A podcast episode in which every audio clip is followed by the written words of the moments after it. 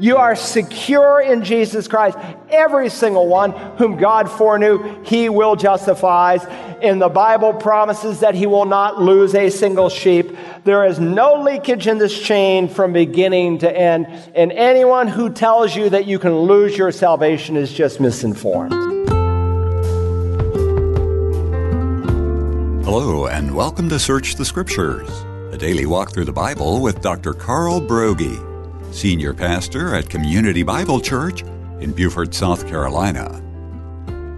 In our study of verses 29 and 30 of Romans chapter 8, we've been looking at God's foreknowledge regarding whatever decision any person would make regarding trusting in and being conformed to Jesus Christ. As we pick up, Dr. Broggi explains that we're not just forgiven, but God now sees us as His perfect Son, Jesus Christ. In him, it is impossible to lose salvation. Let's join Pastor Broggi now. Now, he moves from eternity past. We've been speaking of God's foreknowledge, of God's advanced knowledge. And based on that advanced knowledge, we've been speaking of God's predestined purpose. Now he moves into time and space when we think of God's calling. That's the third point on the, the, outline God's calling. For those whom he foreknew, he also predestined to become conformed to the image of his Son.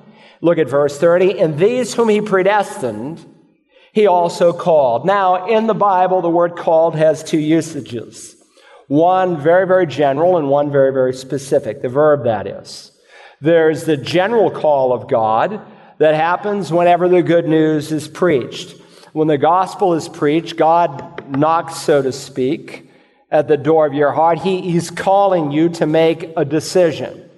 And by the way, don't ever think that you called upon God first. God took the initiative. The Arminian is totally wrong in that he thinks man has a spark left within himself, all by himself, to respond to God. Impossible. We've already studied the deadness of man. And so, right after man sins, God comes in the garden. He asks the question, Where are you? That's not the voice of a detective. That's a voice of a loving, searching God helping Adam to see precisely where he is. Adam is hiding from God in his sin, and God asks him, Where are you? Don't think that Adam was seeking God. God was seeking Adam, and the New Testament reminds us of that same truth. And this is love, not that we loved God, but that He loved us. The initiative began with God. He loved us and sent His Son to be the propitiation for our sins. And so we love Him because He first loved us. Do you think it was your idea to seek the Lord, to read some book on apologetics, to come to church? It was not. It was God's idea. He put the interest in your heart, and if He had never put that interest in your heart, you never would have had that interest.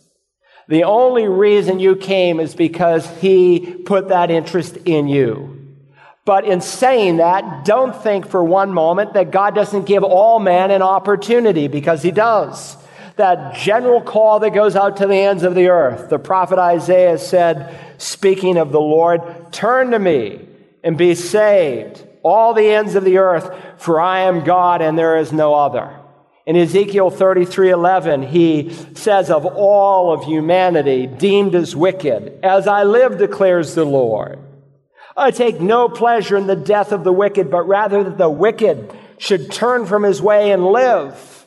In the New Testament, Jesus again said, Come to me, all you who are weary and heavy laden, and I will give you rest. That's not an insincere invitation. It is a sincere invitation. Just as he said in John 7, now on the last day, of the great day of the feast, Jesus stood and cried out, saying, If anyone is thirsty, let him come to me and drink. In Revelation 22, 17, again, it's not some insincere invitation when God says, Come. And let the one who hears say, Come. And let the one who is thirsty come. Let the one who wishes to take water of life without cost to come. Now, don't ever think that man doesn't have an opportunity.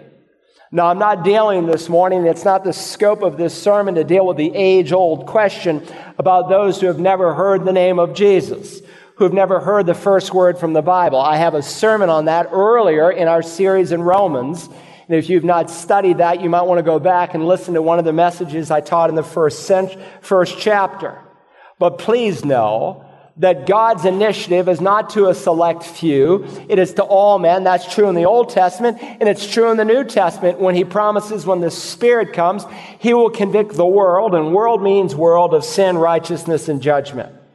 And this is why Jesus could tell those unbelieving Pharisees, You search the scriptures, the Old Testament, because you think that in them you have eternal life. It is these that testify about me and you are unwilling to come to me so that you may have life. Christ did not say they were unable, he said they were unwilling. It is not entirely accurate to say that it is impossible to resist the grace of God the Holy Spirit that gives, that he gives, because many did. I have Calvinistic friends who say that when God works in your heart, it is irresistible grace. You cannot refuse it. That's a half truth Do you remember that preaching deacon, Stephen, right before he's stoned to death and he's speaking to his Jewish brethren and he scans the whole Old Testament proving that Jesus is the Christ. And he says at the end of that sermon, just before they take him out, you men who are stiff necked and uncircumcised in heart and ears are always resisting the Holy Spirit. You're doing just as your fathers did. There are many who say no to God the Holy Spirit. The Bible is very clear that God in his sovereignty never overrides the free will of man. He works in all, but not all respond. Not all are saved. But when you respond to the general call of God, and God knows those who will respond, and sometimes it's initially given in creation, sometimes it's given in conscience, and we learned in Romans 1 that light received brings more light. But when a man responds to the general call of God, then indeed there's the internal, irresistible call. And in that sense, the grace of God is irresistible. And in that sense, the change is unbroken because those whom God foreknew, he predestined. Those whom he called, he justified. Those whom he called, he glorified. And so here in verse 30 of our text, the apostle Paul is speaking of those who would have responded to the general call of God, making their call an effectual saving call into salvation. And again, remember in the context, Paul is speaking of the saved in verse 28. Those who love God, those who are a member of the called according to his will. Now that brings us to the fourth link in God's salvation chain. God in his foreknowledge and his advanced knowledge knowing how men would respond to the general call. Those who would respond, he predetermined, he predestined them to be converted. And so now we come to God's justification. Notice the chain of events. For those whom he foreknew, he also predestined, verse 30, and these whom he predestined, he also called, and these whom he called, he also justified. Now again, he is explaining how it is that God works everything together for our good. And God knows how men will respond. And when men respond, this stage kicks in. Those whom he foreknew, he predestined to become conformed to the image of his son. And everyone who is predestined to become conformed to the image of his son will be justified. Period. Now, notice the word justified. It's an important word here in the Bible. There are words like justified, reconciled, redeemed, propitiated, uh, foreknowledge, and these salvation words. And people say, well, that's for the seminary professor. That's for the pastor. I can't understand those things. No, you can understand these things. And it's part of maturing and growing up in Jesus Christ. And it's important that you understand these things for several reasons. First of all, when you understand words like these, it helps you to understand what God is like and precisely what it is that God has done. The Bible says, as a man thinks in his heart, so he is. And some of us do not have a healthy view of God and a healthy view of ourselves because we don't understand what these words mean. And so God wants to remove the cobwebs of distortion and he wants you to understand what this term justified means. It's also important that we understand words like justified because if we don't, we can easily become prey to many of the cults who will show up at our doors. Now, I don't believe for a second that if some cult shows up at your door, if you're genuinely saved, that you will abandon the faith and follow the cult. 1 John 2:19 teaches otherwise. If they were of us, they would have remained with us. But the fact that they went out from us indicates that they were not really of us to begin with. In other words, if you have it, you can't lose it. I baptized someone in the first service who supposedly made a decision for Christ when he was younger, renounced the faith and became a Muslim, full-fledged. Came to this church and he received Christ, and today he confessed it in the first service. If you are truly saved, you cannot lose it. But cults can knock you off center. Not to mention, there are some churches that have the gospel, but they're not sound overall in doctrine, and you can waste your life in those churches where you stagnate as an immature believer when you could be growing and maturing in a healthy local assembly where you could make a difference in the kingdom of God for all of eternity. So when you read words like foreknew and predestined and called and justified and glorified, you need to know what they mean. These are critical to the way you think about yourself, others, and God Himself. And the way you think about yourself is also going to help to dictate the way you treat other people. Strong and stable Christians understand these words. Christians who are all over the map, are up and down, don't. And so with Peter, I would say, gird up your loins for action. Pay close attention to these words. Let me give you a definition. Now, I suppose if I've heard this definition once, I've heard it a thousand times that the word justified means just as if I never sinned. That's not true. That's inaccurate to what the Bible teaches. Let me give you a biblical definition and then I'll prove it to you from Scripture. Justification is the act whereby God declares the believing sinner to be righteous in his sight while remaining in a sinful state. That's what it means. It's an act of God where God declares the believing sinner who is still sinful to be righteous in his fallen state. Now, it's an act. Please understand, it is not a process. Sanctification is a process. But justification is an act. It takes place at a point in time in your life. Sanctification is the process whereby God makes you more and more like His Son. It may change from day to day, but justification never changes. That's why in the introduction to this epistle, he calls every child of God a saint. That's why in 1 Corinthians 1, in the opening verse, he calls every Corinthian. And if you know the Corinthians, you know that was a church with a lot of problems. He calls every Christian a saint because sainthood is not based on your sanctification. It's based on a declaration that God makes about you. It is an act of God where God declares you righteous. And notice it's not only an act, it's an act of God. It's not something you do, it is something that God does to you. It is from the courtroom. It is a legal term. It's a legal declaration that God makes about you. Now understand, being justified is far more than being pardoned. Being pardoned is something negative. Being justified is something that is very pardoned. Being justified is far more than being pardoned, and it's a thousand times more than being forgiven.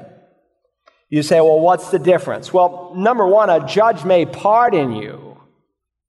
That is, he may release you from the consequences that your actions deserve but he cannot forgive you. Only God can truly forgive in the ultimate sense. And even forgiveness is different because forgiveness deals with restoring the relationship. So you can technically be pardoned and not be forgiven, and the corollary is true. You can be forgiven and not be pardoned.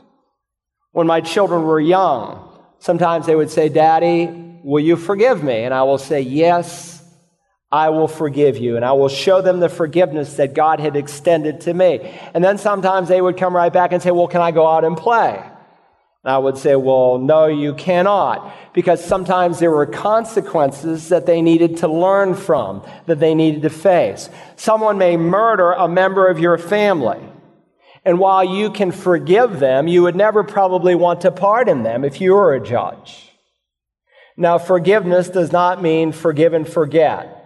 If someone came into your home and raped your wife and murdered her, you would never forget it. But the way you remember it if you've truly forgiven is different. You don't remember with a sense of bitterness where it controls you. You release that person, but you would also want the judge to exercise justice.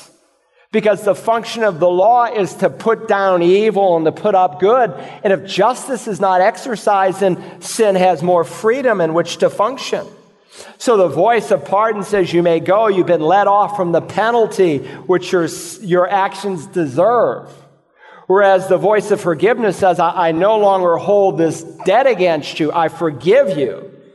But while I may have been forgiven, that doesn't necessarily mean that I've been justified. Now, it is for the child of God, for the Christian. But understand being justified and being forgiven is not the same. If all God did when He saved us was forgive us, then you would go to hell. Now, that may sound like heresy to you and it may shock you, but forgiving you does not make you holy and righteous. And to go to heaven, you need to be as holy and as righteous as God Almighty because He will not allow anything into His heaven that will defile it. And so when God saves us, He not simply forgives us, He declares us righteous in His sight.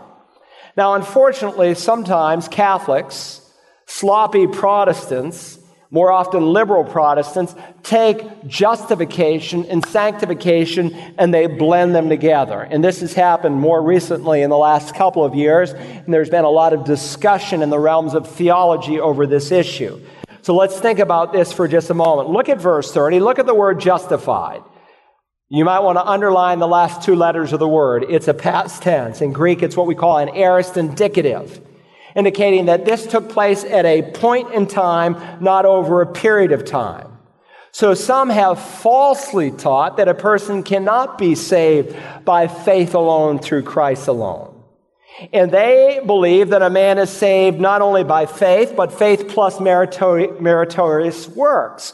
And so if you were to take their theology and put it into an equation, it might look like this. Faith in Christ's work plus good deeds, good works, will equate to justification. And this is what the whole Protestant Reformation was over. When Martin Luther in 1542 tacked to the door of the church there in Wittenberg, Germany, those 95 theses or assertions, the Catholic Church responded from 1545 to 1563 with a council known as the Council of Trent. You say that's ancient. What does it have to do with today? It has everything to do with today because Vatican I and Vatican II reaffirmed everything that was taught at the Council of Trent. And they rejected Martin Luther's understanding that a man was saved by grace alone, through faith alone, in Christ alone, which is precisely what the Bible teaches. And so at the Council of Trent in canon number nine, they said this. If anyone says that by faith alone the sinner is justified, saved, declared righteous, meaning that nothing else is required to cooperate in order to obtain the grace of justification, and that it is not in any way necessary that he be prepared and disposed by the movement of his own will, let him be anathema. The word anathema, you recognize it. It's found in Galatians 1. Paul uses it of those who preach a different gospel.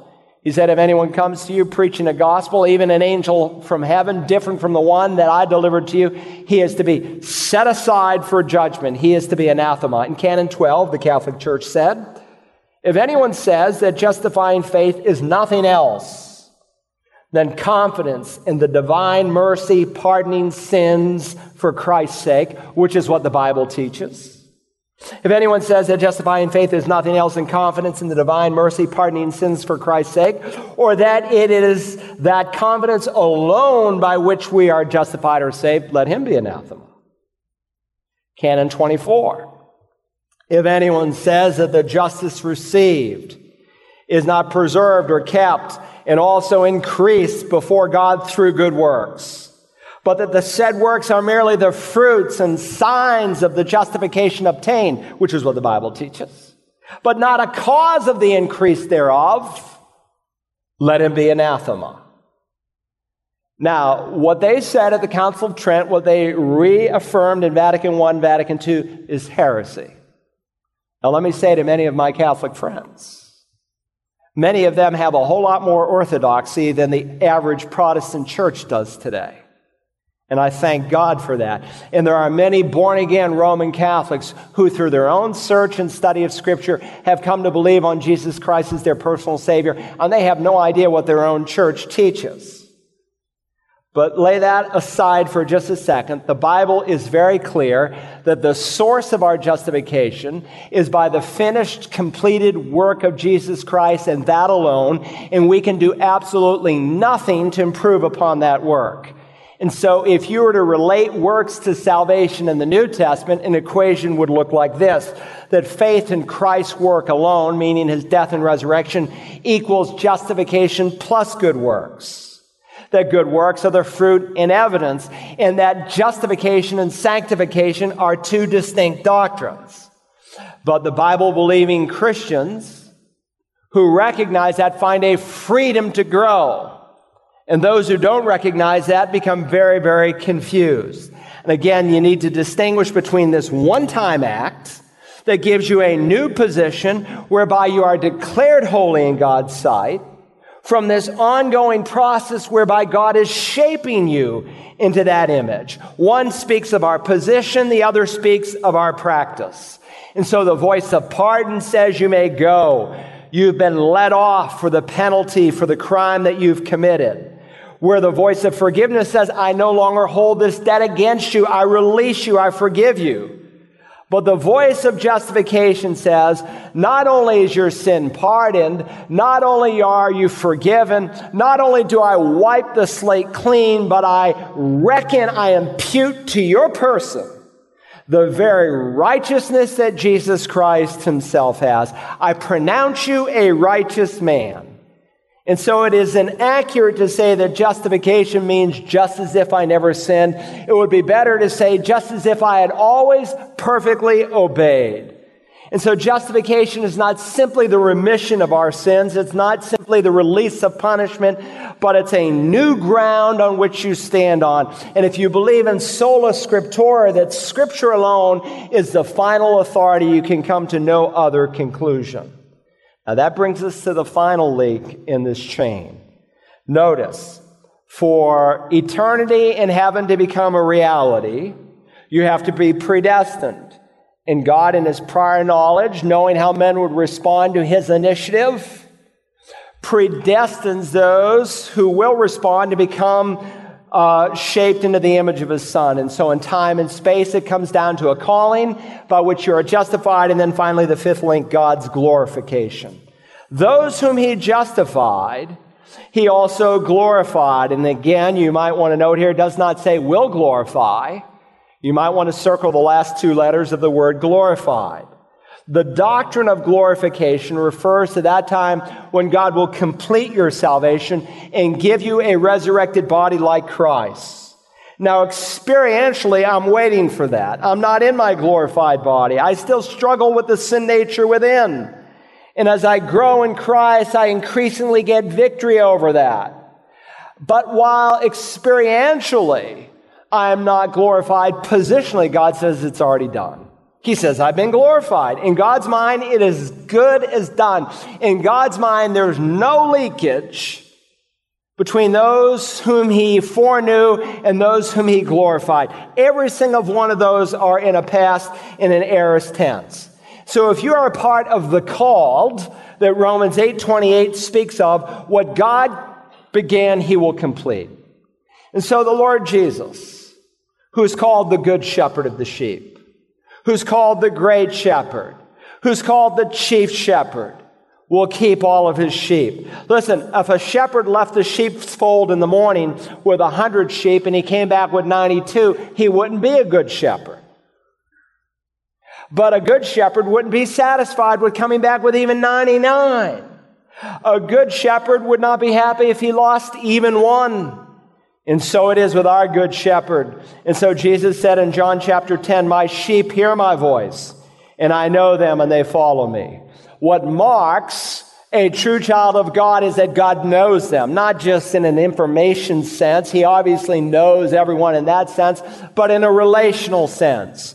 John will say, quoting Jesus, This is eternal life, that they may know you, the only true God. The essence of eternal life is having a personal relationship with the living God, not just knowing about Him or of His existence. Every man knows that. There's no such thing even as an atheist in the Word of God, though we spend a lot of time writing to them and arguing for the existence of God. The Bible devotes one half of one verse to atheism. The fool has said in his heart, There is no God. We're not just talking about knowing God's existence, we're talking about knowing God personally. That's why Jesus will say to some, I never knew you. I never had a relationship with you. But of his sheep, he said, My sheep hear my voice, and I know them, and they follow me. Because following Christ is a mark, a fruit of conversion. And I give, we don't earn it, I give eternal life to them, and they will never perish. No one shall snatch them out of my hand. My Father who has given them to me is greater than all, and no one shall snatch them out of my Father's hand. This little piece of paper is me, and this is the hand of the Father. Jesus said, I give eternal life to you. You will never perish. No one shall snatch you out of my Father's hand. My Father who is greater than all, no one shall snatch them out of my Father's hand. I and the Father are one. Listen, you don't hold on to God, God holds on to you. You are secure in Jesus Christ. Every single one whom God foreknew, he will justify. And the Bible promises that he will not lose a single sheep. There is no leakage in this chain from beginning to end. And anyone who tells you that you can lose your salvation is just misinformed. Now, how can we apply this text of Scripture today? Let me suggest several applications as we close. Number one, we must recognize and acknowledge God's sovereignty in salvation. We must recognize and acknowledge God's sovereignty in salvation. I am saved today totally by the grace of God, and I want to give God every bit of honor and every ounce of honor for my salvation because it was all His work. As Romans 3 says, by nature, there is none who understands, there is none who seeks God. If that is true, don't determine it by your experience. If you, as a little child, sought God, it was in response to God's initiative, very often in response to the prayer of a parent or a grandparent, but by nature, none seeks God. The Bible tells us none seeks God, no, not one. God alone works in the lives of people, drawing them to Himself and then using His Word to bring them to repentance and to true salvation. If you'd like a copy of today's message in its entirety, download the Search the Scriptures app. There you can listen to not only the entire Romans series, but also Pastor Broggi's sermon series on the book of Daniel, Revelation, and many, many more. Just look up Search the Scriptures with Dr. Carl Broggi in the iTunes Store or Google Play Store. You can also listen online at searchthescriptures.org or request a CD or DVD by calling Search the Scriptures at 877 787 7478. Tomorrow we'll conclude our message entitled God's Chain of Salvation. Join us then as we search the Scriptures.